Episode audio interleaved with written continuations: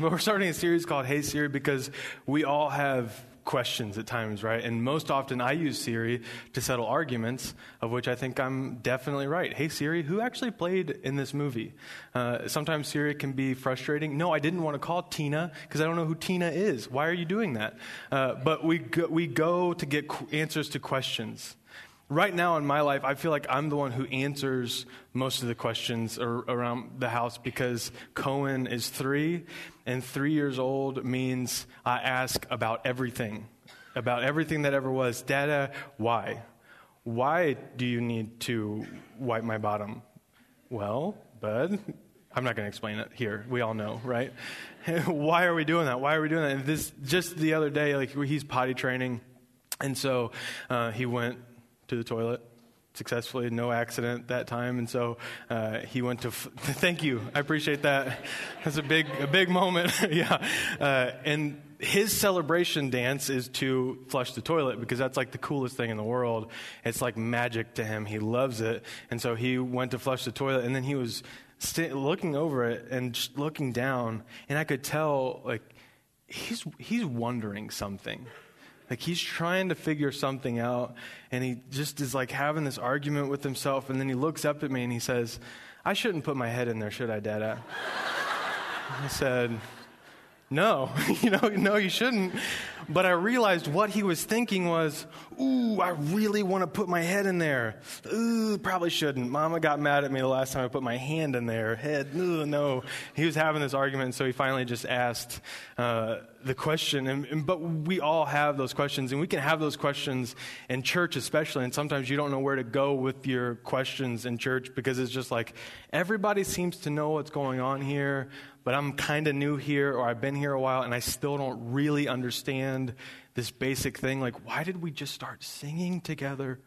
Like, that doesn't happen very many other places in life, right? We're just, eh, let's all stand and sing. That doesn't happen a lot of places except for church. Or, why did we do this? Why did we just eat some bread and some juice? Like, we, we have these questions that seem like we're the only ones who don't know the answer.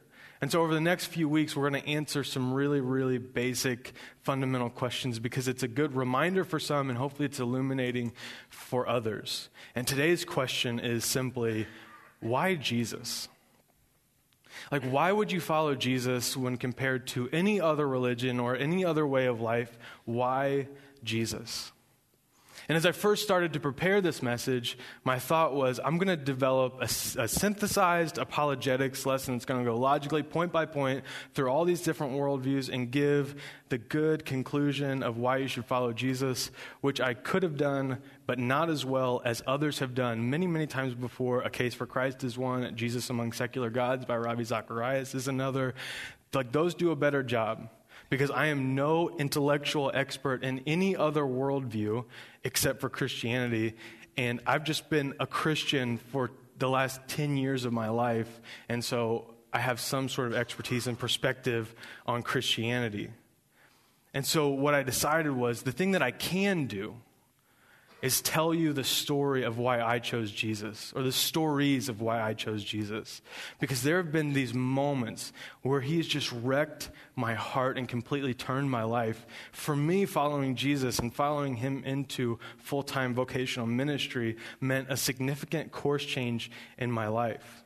And I just, if you were here three weeks ago, got through talking about the power of story and so while apologetics would have been a kind of easy thing to prepare because there's plenty of source material, it would have kept the issue at arm's length and it wouldn't gotten gotten into why did I choose Jesus? Like why did I make my life about his mission and his calling? And so, what I hope to offer you today is some things that have given me clarity on who God is and who Jesus is and why I chose Jesus when there are plenty of other things to choose. But I think Jesus is by far and away not even compare, comparably the best choice. And so we're going to go through a passage in Colossians 1, which is just a fundamental passage in my life. And so if you want to turn there, um, Colossians 1 is near the back of the New Testament. But will you pray with me as we begin? Father God, we hope to see you today. hope to see your gospel. God, I pray that your gospel would stand clearer than anything, and everything else would fall away. We want to hear from your word. what you have for us and understand what you've done for us. We love you. It's in your son's name we pray. Amen. Colossians 1, uh, starting in verse uh, 17, going through verse 19, says this And he is before all things, and in him all things hold together. And he is the head of the body, the church. He is the beginning, the firstborn from the dead, that in everything he might be preeminent. For in him all the fullness of God was pleased to dwell. As I first read that passage, it stood out to me this idea that Jesus is, He is Jesus in this passage, and He is great and wonderful and beyond compare.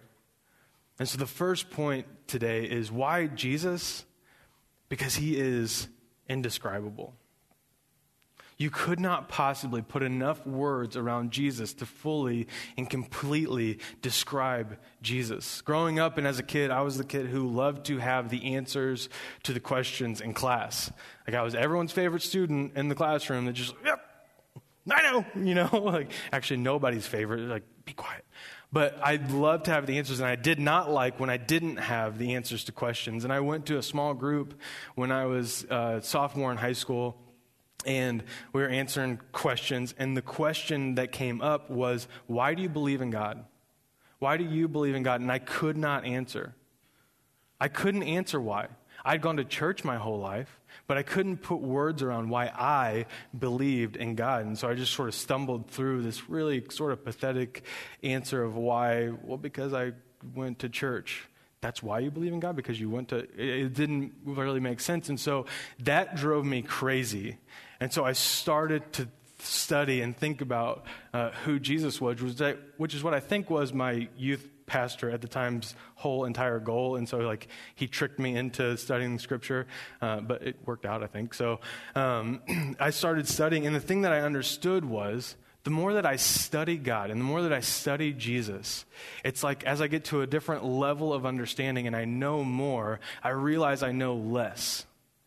It was this weird thing, like this ever widening tunnel of truth that I'm digging through. And as I get to another step forward, it's like, wait, but there's all of this beyond, and it's actually bigger than what I could have imagined. He is indescribable. I can't possibly even start to scratch the surface around the truth, the full truth of who God is. This is unbelievable, and that compelled my life the curiosity hasn't worn off and it still doesn't wear off. And I still, day by day, am stunned that I didn't realize completely this about who God was. There are plenty of times still that in when we worship and when we're singing, I'll hear a lyric and it's like, oh, wow.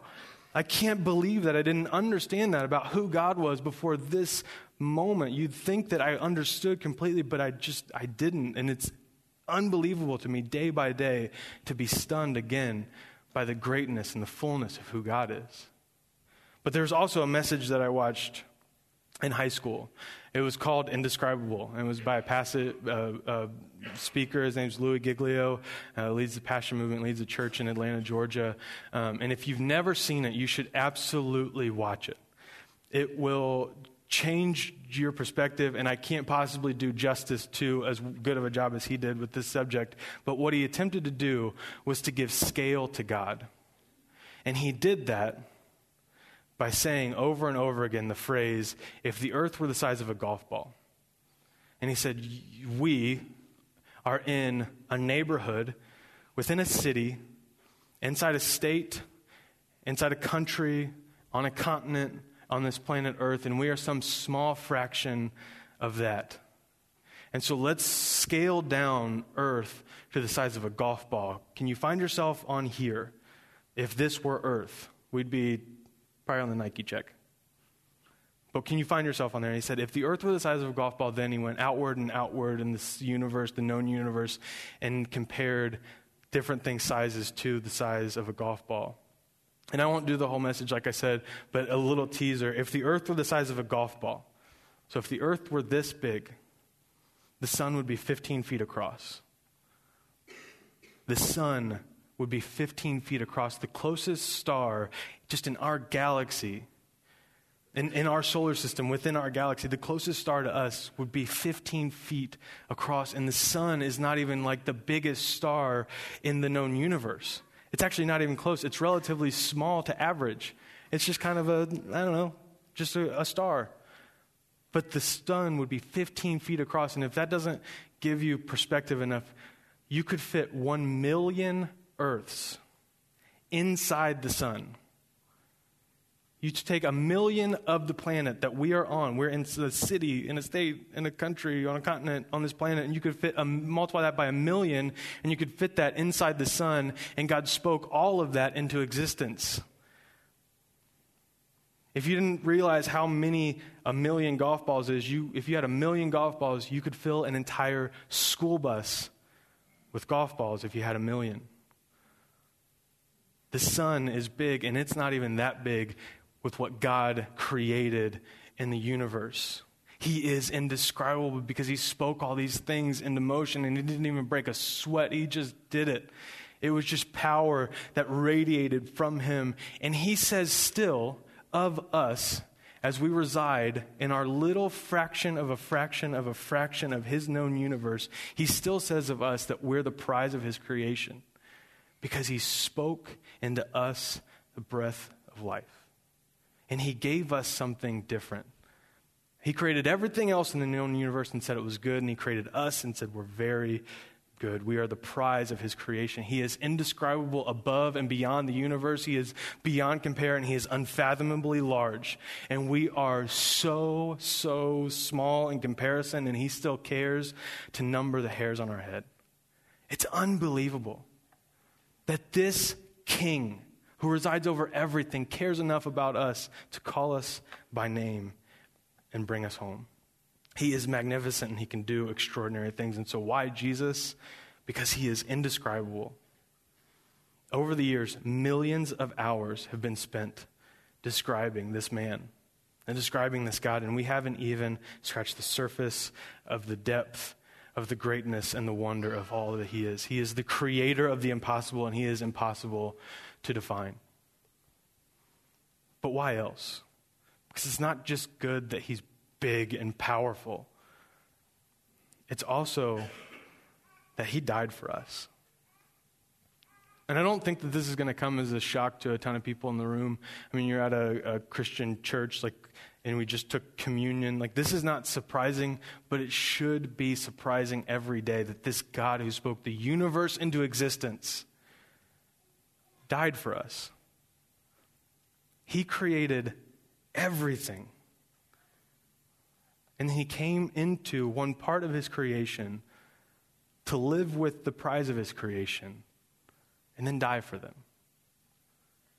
Colossians 1 20 through 22 says this.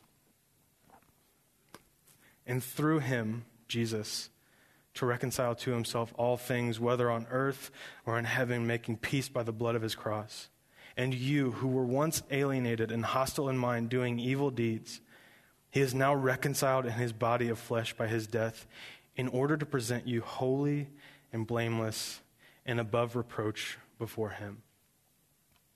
And you who were once alienated and hostile in mind, he died for to make peace by the blood of his cross.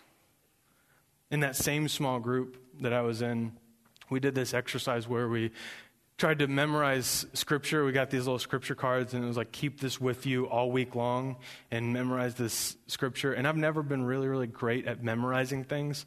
Um, and so I really only remember the very first one that we did. I, I mean, I remember more scripture now, but the first verse that I ever memorized, and the only one that I actually remember doing that small group, was the first one, and it was Isaiah 53 5. And it just said, And he was pierced for our transgressions, he was crushed for our iniquities. The punishment that brought us peace was upon him, and by his wounds we are healed. I had just seen this message about how big and powerful God is and how he holds all things together. And then I memorized this verse He was pierced for our transgressions and crushed for our iniquities. And the punishment that brought us peace was upon him. By his wounds we're healed. And for some reason, I don't know what it was exactly, but as I understood that verse, and as I memorized that verse, it made it more real than ever for me. That it wasn't just some far off story that Jesus had died and that he was, you know, long gone and the death had been conquered and whatever. For some reason, it made me realize that, like, oh, when I have a cut and there's pain on my arm, like that same pain, but multiplied by a magnitude that I can't understand, he suffered for me. And yet he was there as the word of creation. It was unbelievable to me as I took this very large God that I was suddenly understanding his scale, or trying to understand his scale, that he would limit his, himself and come onto earth. Not just to come onto earth, but to die for us, to let his creation destroy him so that his creation could get back to the creator. Imagine that. To limit the power that you have to speak light and stars and things into existence and allow yourself to be hung on a cross so that the people who are hanging you on a cross can get no punishment. It was this, this crazy moment of clarity where I realized God is indescribable in his power and his majesty and his rule and reign, and he is unbelievable in the amount of grace that he will give to people who do not deserve it.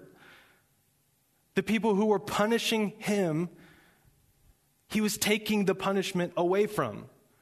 It doesn't make sense. Father, forgive them. They don't know what they do. There's this phrase that King Nebuchadnezzar utters in Daniel as three guys, Shadrach, Meshach, and Abednego, have been thrown into a fire because they won't worship the pagan gods of King Nebuchadnezzar's day. And they're thrown into a fire, and they had said, like, look, you can do whatever you want to us. We trust God completely to save us. He will rescue us. And so they're thrown into a fire, and Nebuchadnezzar's like, they're done for. You know, they're going to burn up. I just turned that furnace all the way up, and they're in there. And then he's watching. He's like, "How many people did we throw into the fire?" Because he killed people all the time. I guess he couldn't remember which day it was. And he's like, "Well, we threw three in, but now we see four, and they're walking and dancing and singing in the fire. We don't understand what's happening." And so Nebuchadnezzar's like, "Well, bring those guys back up here." And he brought them back up, and it's funny because Daniel notes that they don't even smell like a campfire. Um, they just are like completely unscathed by being in the furnace. And he's like, What's the deal? This is a total paraphrase, by the way, if you're wondering. Like, what's the deal is not in any translation of Scripture. But Nebuchadnezzar's like, What? What happened? And they're like, Well, we told you our God would save us. And we trusted him completely. And Nebuchadnezzar says, No other God can save in this way. And that's what I realized when I memorized Isaiah 53 5. No other God has even offered to save in this way. No other God can save in this way. And so I will follow no other God because no other God sacrifices so that man could come closer to God. Other gods, little g gods, say, You sacrifice to get closer to me. Jesus says, I'll sacrifice to show you the way to live. I will be pierced for your transgressions. I will be crushed for your iniquities. And I'll take the punishment that will bring you peace, and you will be healed by my wounds. No other God can save in this way. And so I will follow no other God. And it was very late in high school that I realized that, and it completely turned my life from going to a, a world of science and math and engineering to saying, I want to spend my entire life talking about and trying to describe the love of this God who offers grace upon grace and unthinkable grace to people who don't deserve it. I want to spend my whole life being about what He's about. Because we're not done yet. Why Jesus? We're not done yet. It's not just that he's indescribable. It's not just that he died for us. That would be a complete gospel and it would be great. But there's this other third part of it. Uh, he chooses us. He chooses us. It's unbelievable that he invites us to participate in what he's doing in the world. He chooses us. He invites us to be on his team. It's like moving up to varsity when you are barely in the rec leagues. You don't deserve to be on the field, but somebody on the team has said, Hey, come and participate with me, and we'll do this thing God has called us onto and to be part of what he's doing in this world. And there's this picture of this in Isaiah chapter 6. where Isaiah is drawn up into the throne room of heaven. And he's standing there and he sees God high and exalted. And he's describing the scene and he says that he sees angels flying, wings covering their eyes and covering their feet. And they're singing, Holy, holy, holy is the Lord God Almighty. And they're singing so loud that the, the posts in the room are shaking. And it's just this overwhelming experience because God, or Isaiah is seeing indescribable God face to face. And his response isn't like, wow, I like it here. This is nice. You know, his response is, oh no, I am ruined right now because there's nothing standing between sinful, inadequate me and holy and complete God. There is no buffer right here. The power of God is just going to decimate me. And he says, why? He says this He says, Woe to me, I am ruined.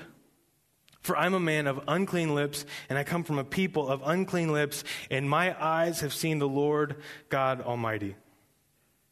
My eyes have seen the Lord Almighty. And so I'm ruined. He is going to take me out, and He has every right to take me out because of the things that I've said and the things that I've heard people around me say. Like even the things that He's heard people say. I've come from a people of unclean lips, and He thinks that's going to wipe Him out. And so He is just overwhelmed by insecurity and insignificance in this moment.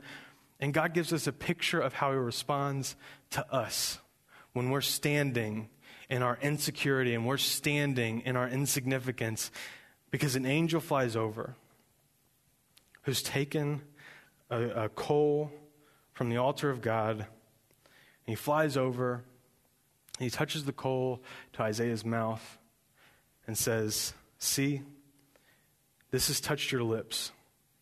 Your guilt is taken away, and your sin atoned for.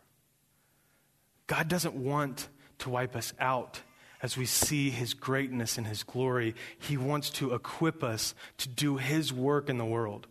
You see, your guilt is taken away and your sin is atoned for. You see, I'm going to lead with grace. I'm going to lead with mercy. You don't have to stand feeling insecure, insecure and insignificant right now. I'm not going to ruin you. I'm going to heal you. I will fly over and fix exactly what you think is most broken in your life and give you a chance to walk with me. Because the funny thing that happens next is Isaiah said, Then I heard the voice of the Lord saying, Whom shall I send? And who will go for us? I don't think that God in this moment is actually like stumped. Like, oh, shucks. If only we had somebody. You know, there's one human being that lives on earth standing in his throne room. I don't think that it's like, ah, I can't figure out exactly who I would go. It's, I think it's more like when a, a dad plays hide and go seek with his kid, and I played hide and go seek with Cohen just this last week, and we have like sheer curtains in our living room. Like they're not the blackout the sun kind of ones that you can see through them. And he was hiding behind that and I came into the room, and he was just cracking up because he was so excited that he found such a great spot, and he thought it was hilarious that I wouldn't be able to find it. And so I walk in the living room, like, oh, where's Cohen?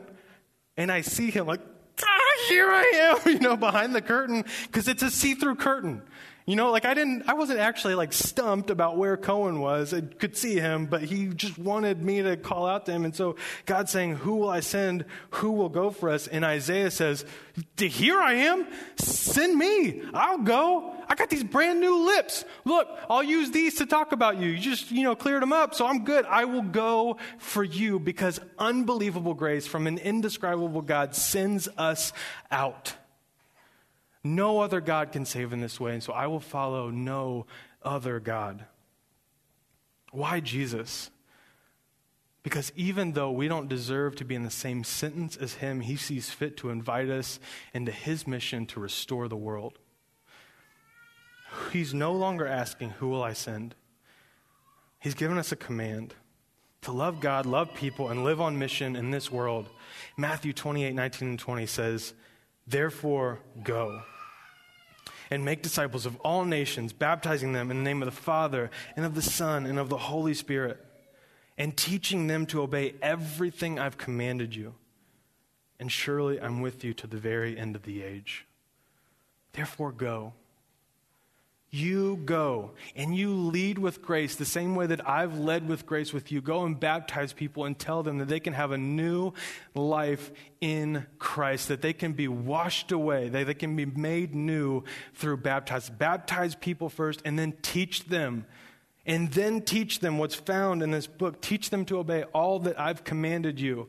And we just spent the last three weeks realizing that the top two things Jesus has commanded us to do is love God and love people. And so go and live on this mission in His world. Therefore, go and participate in bringing healing to the hurting and bringing wholeness to the broken.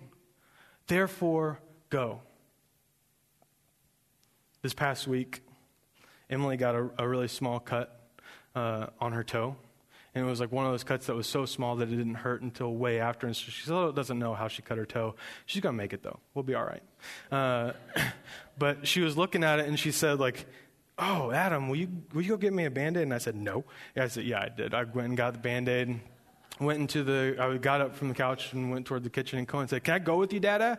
I said, Yeah, absolutely, bud, come on. And so I got down the band aids, which Cohen was uh, completely obsessed with because band aids to little kids are like stickers on steroids.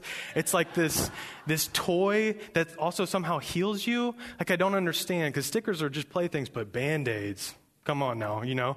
And so uh, he was picking out a band aid for Emily, and he got a sadness one from Inside Out because she was hurt, you know? And he said, Mama wants the sadness one.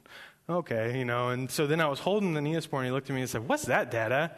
And I didn't know how to describe it, you know?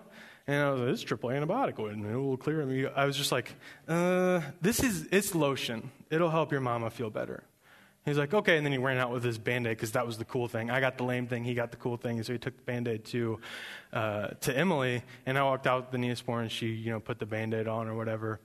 And she's sitting there on the couch. And then Cohen leaves the room.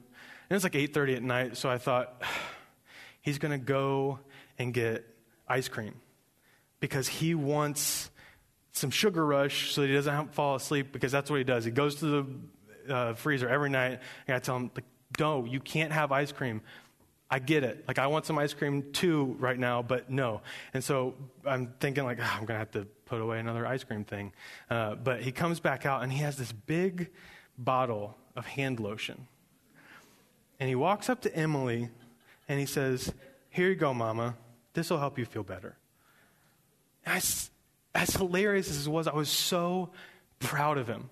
Not because he got it right, but because he was willing to participate in that moment. He heard what I said, and he also wanted to help her feel better. And so he went and got what he knew was lotion.